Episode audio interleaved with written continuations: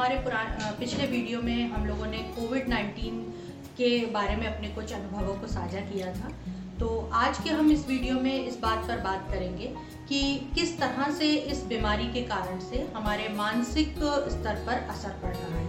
या आप कह सकते हैं कि किस तरह से हमारे परिवार के सदस्य और हम लोगों के ऊपर इसका मानसिक असर हो रहा है या होगा। तो यहाँ मैं आपको बताना चाहूँगी दोस्तों कि डब्ल्यू एच ओ में एक लैंडसेट का एक जर्नल छपा था 2009 नवंबर 2020 को, जो कि कोविड 19 के अमेरिका में आने के तीन महीनों के अंदर उससे पॉजिटिव हुए लोगों के ऊपर एक रिसर्च करवाई गई थी या एक सर्वे करवाया गया था जो कि बासठ लोगों पर किया गया था। इसमें ये रिपोर्ट में ये सामने आया कि इसमें से 20 प्रतिशत लोगों के अंदर कुछ मानसिक परेशानियाँ या मानसिक बदलाव देखे गए। जैसे कि एंजाइटी डिप्रेशन और इंसोमनिया यानी कि आप सरल भाषा में से कह सकते हैं कि अनिंद्रा की शिकायत उन लोगों में बढ़ी अवसाद की भावना उनके अंदर बढ़ी और एंजाइटी या आप अत्यधिक चिंता की भावना उन लोगों के अंदर आई। तो आप कह सकते हैं कि जैसे ही इस बीमारी ने हम लोगों के बीच अपने पैर पसारने शुरू करे, सबसे पहला असर जो इसका हुआ है, वो हमारे मानसिक स्वास्थ्य के ऊपर या हमारे दिमागी हालत के ऊपर हुआ है। ऐसा नहीं है कि इसका असर सिर्फ़ कोविड से पॉजिटिव हुए हुए लोगों पर ही हुआ है बल्कि ये सर्वे उन लोगों के ऊपर भी किया गया जो लोग इस बीमारी से पॉजिटिव या ग्रसित नहीं हुए थे, उनके अंदर भी हमें समान ही परिवर्तन देखने को मिले उसका एक बहुत बड़ा कारण ये था कि जो पॉजिटिव हुए लोग, उनके ऊपर तो इस बीमारी का दबाव आया और एकांतवास में जाने के कारण से उनको इस तरीके की प्रॉब्लम्स को फेस करना पड़ा। लेकिन जो लोग इस बीमारी से ग्रसित नहीं हुए, लेकिन वो भी उसी समान परिस्थिति में इसलिए आए क्योंकि उनको भी अचानक से एकांतवास में या सेल्फ आइसोलेशन में जाना पड़ा, जिसके कारण से अकेलापन आने वाले भविष्य की चिंता और परिवार के दूसरे लोगों से या अपने समाज से कटने के कारण उनमें ये लक्षण दिखाई दिए। इसके अलावा मैं आपको बताना चाहूँगी कि एक साल होने पर इस बीमारी के लगभग जनवरी 2021 में एक और सर्वे करवाया गया जिसके अनुसार 41 प्रतिशत लोगों में चाहे वो इस बीमारी से ग्रसित थे या फिर वो इस बीमारी से ग्रसित नहीं हुए उनके अंदर भी समान लक्षण हमको देखने को मिले।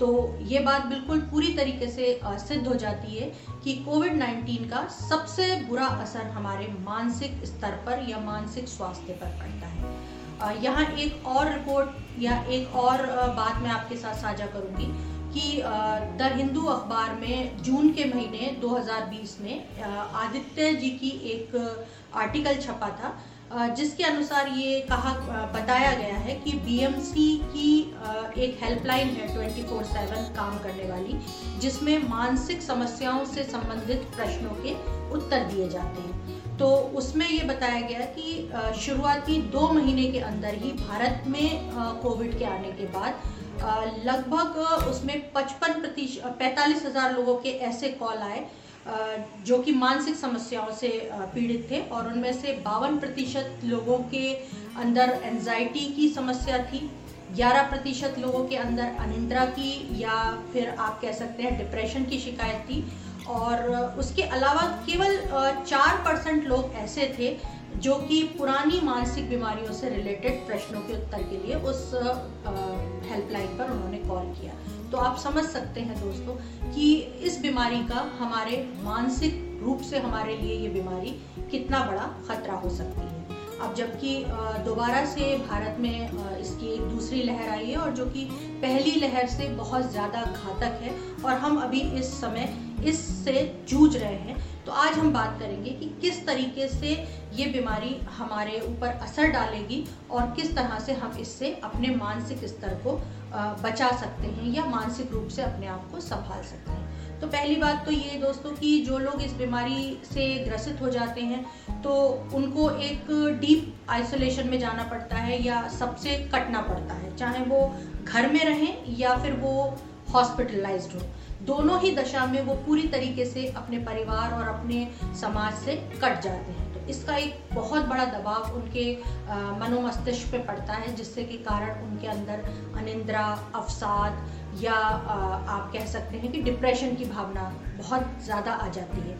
उसका रीज़न एक ये होता है कि एक तो आप स्वस्थ होंगे या नहीं होंगे, इस बात की चिंता आपको सताती है।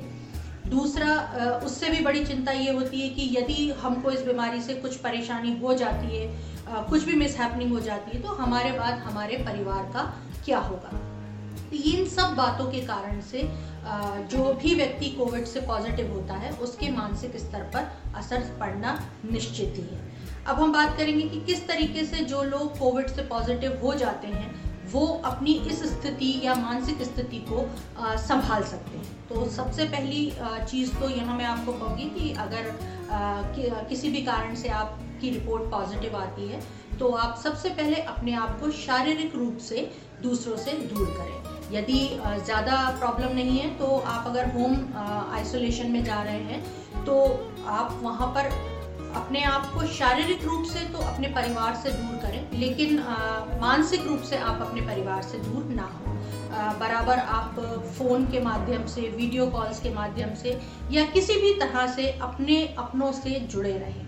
अगर आपको ज़्यादा कोई शारीरिक प्रॉब्लम नहीं हो रही है, स्वास्थ्य आपका स्थिर है तो उस दशा में आप वर्क फ्रॉम होम को भी ज्वाइन कर सकते हैं, ताकि कार्यस्थल पर भी आप ना होते हुए भी आपकी आप अपनी मौजूदगी को वहाँ महसूस कर सकें। इससे भी आपका जो मेंटल प्रेशर आपके ऊपर अचानक से आया है, उसमें कमी आएगी। इसके अलावा दोस्तों, यदि आप घर में ही हैं या हॉस्पिटल में भी हैं तो वहाँ पर आप जहाँ तक हो सके मेडिटेशन करने का प्रयास करिए, क्योंकि सबसे ज़रूरी है इस समय में कि हम अपने दिमाग को शांत रखें।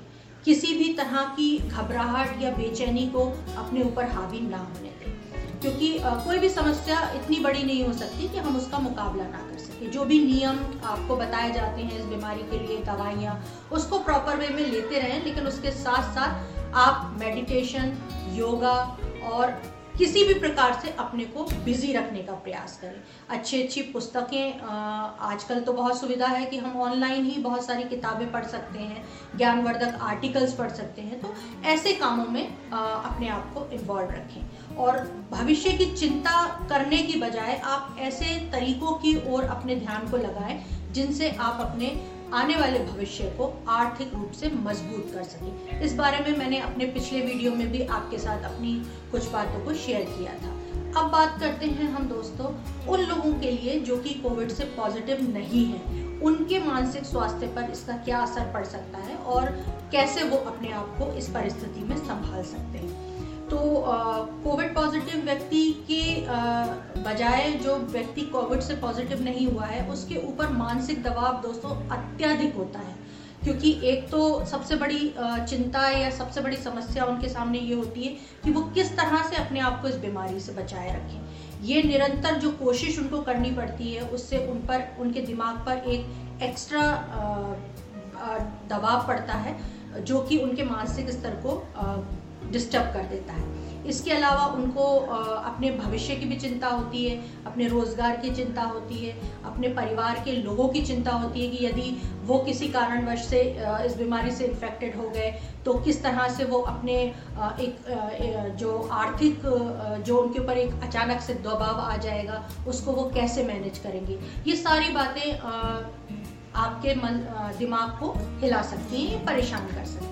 और समान लक्षण आप में भी आएँगे, आपको बेचैनी आपकी अचानक से बढ़ जाएगी, आपको नींद ना आने की समस्या होगी और बहुत ही अकेलापन या आप अवसाद की भावना या तनाव की भावना में आप घिर जाएँगे।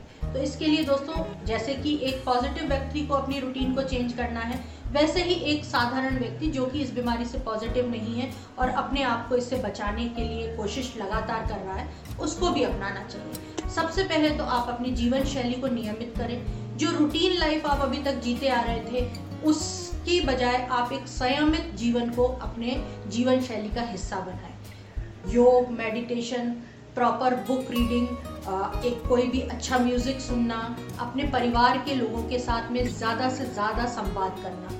ये सब चीज़ें, यदि आप अपनी जीवन शैली में अपनाते हैं तो यकीन मानिए, काफ़ी हद तक आप अपने मानसिक स्तर को संतुलित कर पाएँगे। आज के समय में दोस्तों हम अपना सबसे ज़्यादा समय अपने कार्य क्षेत्र पर देते हैं।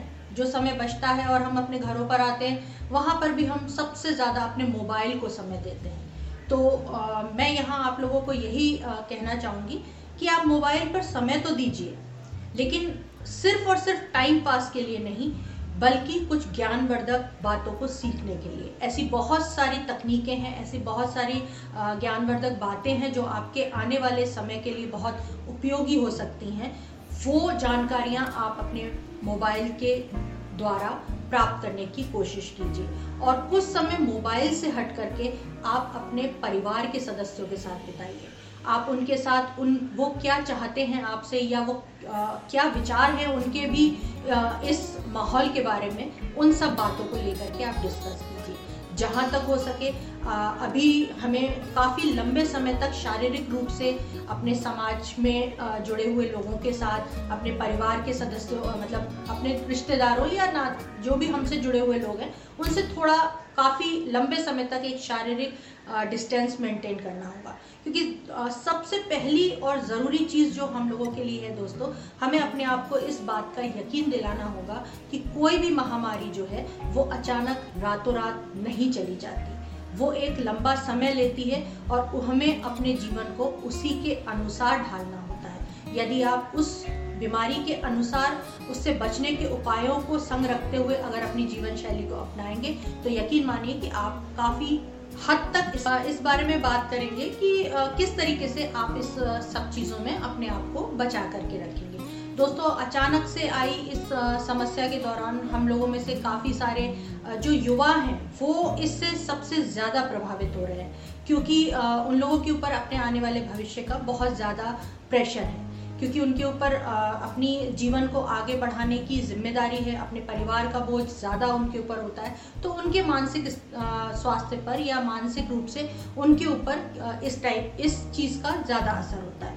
क्यों अचानक से अगर आप देखें तो हमारे आसपास सुसाइड्स के जो केसेस हैं, वो बढ़ने लगे हैं और उसका कारण है मानसिक अवसाद और मानसिक अवसाद होने का रीज़न यही है कि हम अत्यधिक चिंता करते हैं बजाय कि उस समस्या का सामना करने के लिए, उससे बाहर निकलने के हल खोजने के लिए। तो जैसा कि अभी तक मैंने आपको जो भी बातें बताई हैं दोस्तों, उम्मीद करती हूँ कि आप उनमें से कुछ बातों पर चलने का प्रयास करेंगे। और इस बीमारी के दौरान अपने आप, अपने शारीरिक और मानसिक दोनों तरह के स्वास्थ्य को आप संभाल सकेंगे। और अपने आप को इस बीमारी से लड़ने के लायक बना सकेंगे।